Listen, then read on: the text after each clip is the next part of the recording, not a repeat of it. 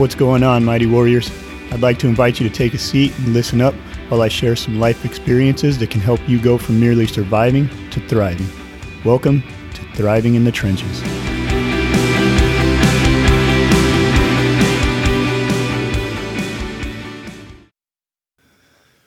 Welcome to episode two. First of all, I'd like to thank you all for tuning in, and I hope that you're able to get something out of this. Let's get right to it. So, at the end of episode one, I kind of told a brief story about my experience in paramedic school and the failure behind it and what I was able to learn from that.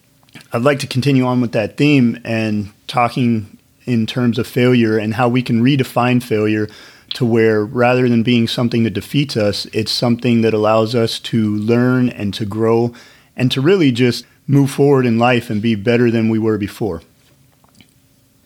I also spoke briefly about my marriage. Um, it resulted in divorce. But as a result of that, I did get two beautiful little girls whom really they are the driving force in my life. And throughout that marriage, there were lots of ups and downs, as I spoke about before.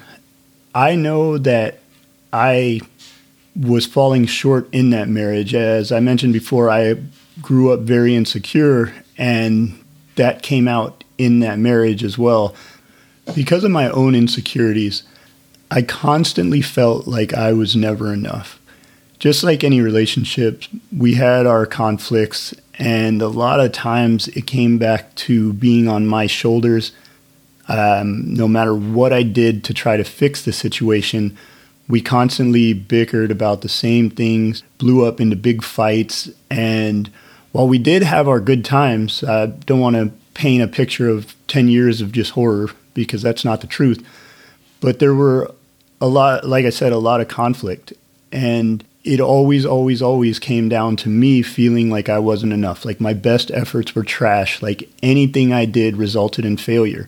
And as you can imagine, over time, feeling like this constantly takes a toll on anybody. I don't care who you are.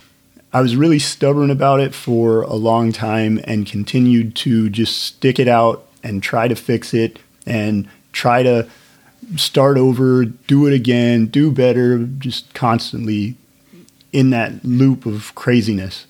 It was challenging. I was living a life in constant defeat because, for one, I did not know how to break the cycle of crazy that we were in. And for two, I didn't know how to process failure in any other way aside from bashing myself and truly believing that I wasn't enough. The failure of my marriage helped me to start really looking at myself introspectively and to identify some of the areas where I had fallen short and to really develop almost a hatred of those things about myself. Understand at that point, I didn't have the ability to really deal with those issues and get them out of my life, but the marriage was at least successful in giving me the awareness of those issues. And later on, that became the target of my work on self improvement, or at least one of the targets. I knew that I had some tendencies that needed to be looked at a little bit deeper. And without the awareness of a problem, we can't begin to address that issue. We need to be aware of something to correct it. And so that was the win that I was able to take away from that. That wasn't something that was readily apparent to me. It did take years of searching myself and a lot of grieving and going through the pain during that season of life, I developed a lot of really unhealthy coping mechanisms that I wrote off as normal behavior, whether it was ignorance or denial.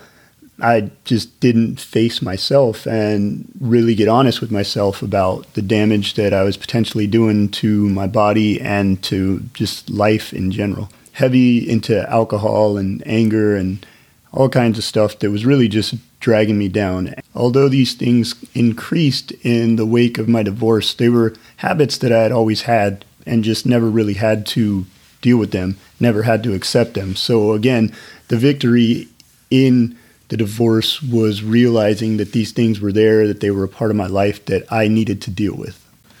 Another example I'd like to share is when I first became a single father, just constantly feeling like a failure in that because I was not very good at controlling my emotions. My patience was low. I just would constantly be irritated with my kids for the stuff they were doing. And it took me a while to realize that they're not intentionally trying to piss me off, they're just kids being kids. And it took me quite a bit of time to really grasp that concept and be able to correct my perception. But again, it was the constant failures or what I viewed as failures that gave me the fuel to look at the struggles that I was having and evaluate them and take corrective actions.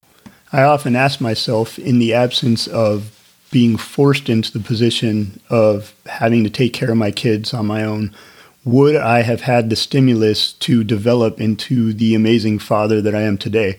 And I don't say that with arrogance, I say that with a confidence because even now, if I lose my temper or if I have a bad day with my kids, I'm able to accept that I had a bad day with my kids. It doesn't mean I'm a failure. It doesn't mean that I suck as being a father.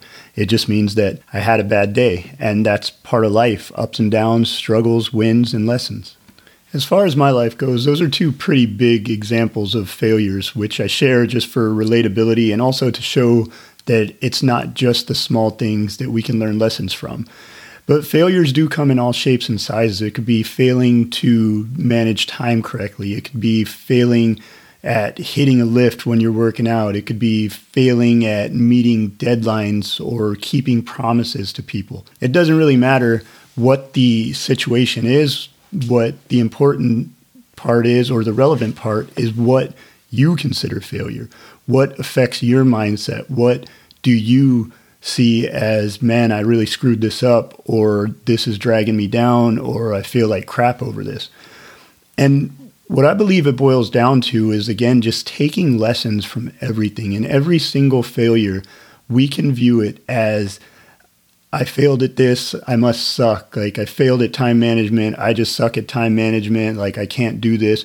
Or we can flip that around. I failed at time management, so that just means I need to put a little bit more effort into working on time management. What is it that I did incorrectly that caused me to miss dates or caused me to feel like I don't manage my time well.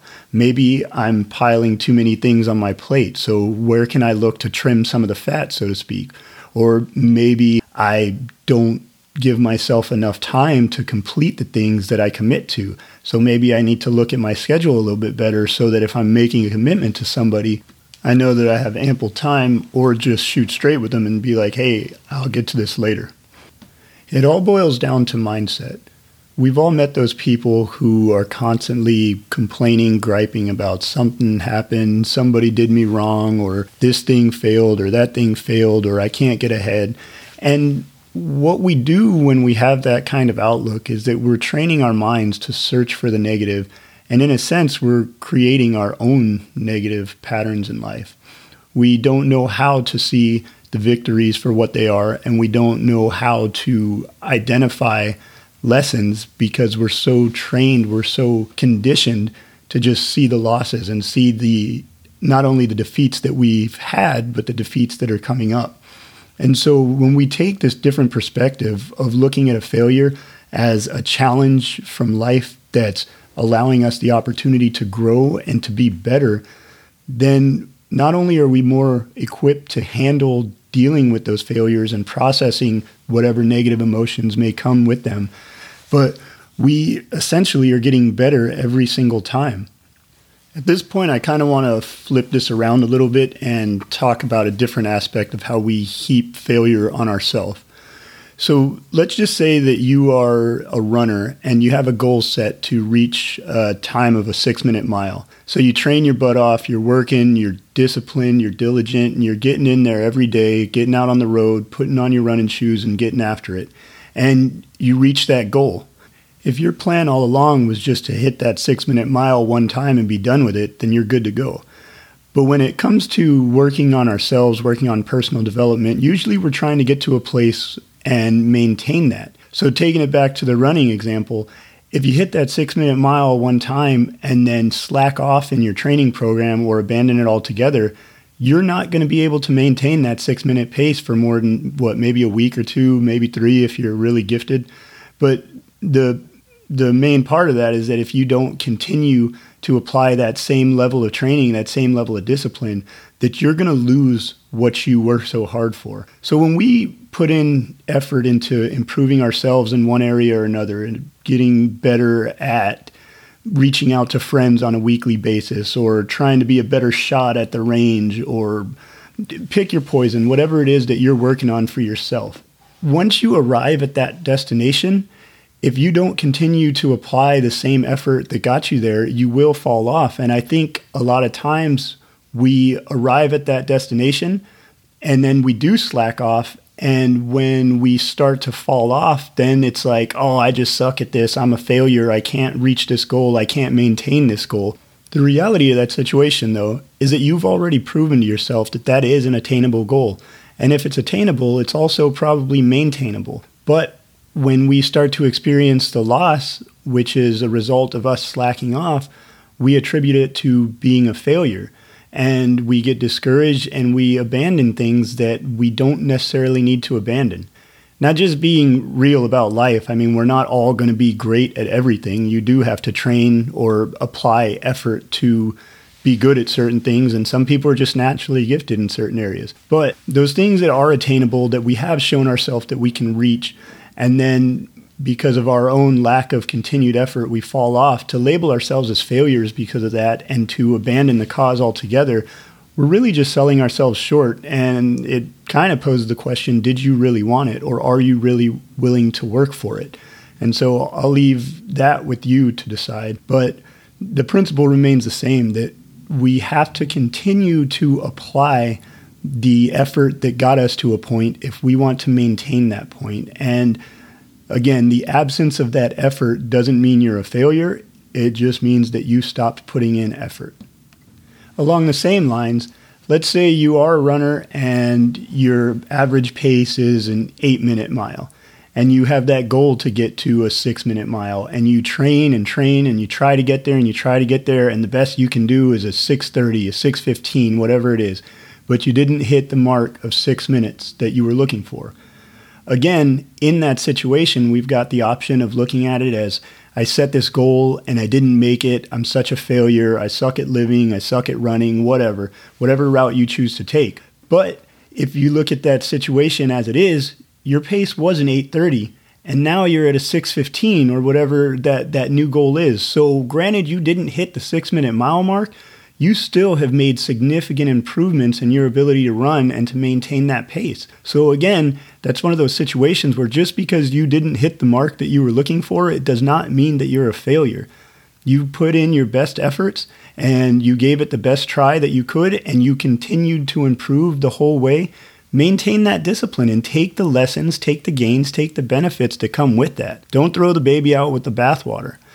And this principle doesn't just apply to sports, to running, or to whatever you may choose.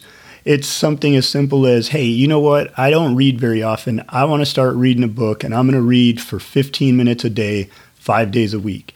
And you know, maybe you get into it, and the first three days you're going strong, and then you miss a day, you miss two days, you get back to it next week, and you hit two days and then you miss a day and get the other two days in. Well, at the end of that two weeks, you're like, man, my goal was five days a week, and that's 10 days. I only hit whatever. I didn't do the math on that, but we'll say it's seven. You only hit seven days. You can count that as being a failure because you didn't hit your 10 days, or you can be like, man, I didn't make 10 days, but I got seven out of 10 days, which is significantly more than the zero days that I was reading prior to. So again, there's so much victory to be gained in that. And it, again, there's so many lessons that can be learned in that. Not only whatever lessons you can take from what you're reading, but you can look back at your schedule and be like, okay, this was my goal. And why didn't I hit what I wanted to? Was it because of my lack of effort? Was it because I didn't plan accordingly? Was it because I set too aggressive of a goal for where I started out? there's a million different things that you can look at that you can analyze and you can grow from you can make progress from and those things again they translate to all aspects of life you start learning okay my evenings are filling up like this well other things that i want to do in the evening are make my food for the next day and make sure i get my laundry put away and whatever, vacuum the floor, whatever it may be in your life, well, you can start looking at what which of those things are really priority. And it all stemmed from setting a goal of trying to read a book for 15 minutes a night. So I guess the the whole point of all of this is just failure is not the animal that we think it is. It's not this dark demon hiding in the corner waiting to ruin our lives and bring us into depression and get us to put a gun to our head. It's a tool. It's something that everybody goes through. You may not be experiencing the same problems, failures, whatever you want to call them, as other people, but I guarantee you all people are experiencing their own problems and their own failures. It's a natural part of life. And where it beats us is when we allow it to beat us. I like to say that everybody's going to fall down, everybody's going to stumble at some point, but it is 100% our choice when and how we get up. So the next time you run into a failure, you get to make that choice whether you're going to stay down and take it as a loss or if you're going to choose to rise stronger from the lesson that it provides you. So that's going to be it for episode number two feel free to leave comments and uh, you can jump on Instagram and follow me at underscore the original Jonesy. I'd love to hear your feedback and see what you guys think or what you'd like to hear. Hope you folks have a great week and know that as you sit right here, right now, that you are enough. You have inherent value that cannot be taken from you. You are loved, you are appreciated, and no matter what you do, it will not take away from the amazing person that you are. That's all I got. Have a great week.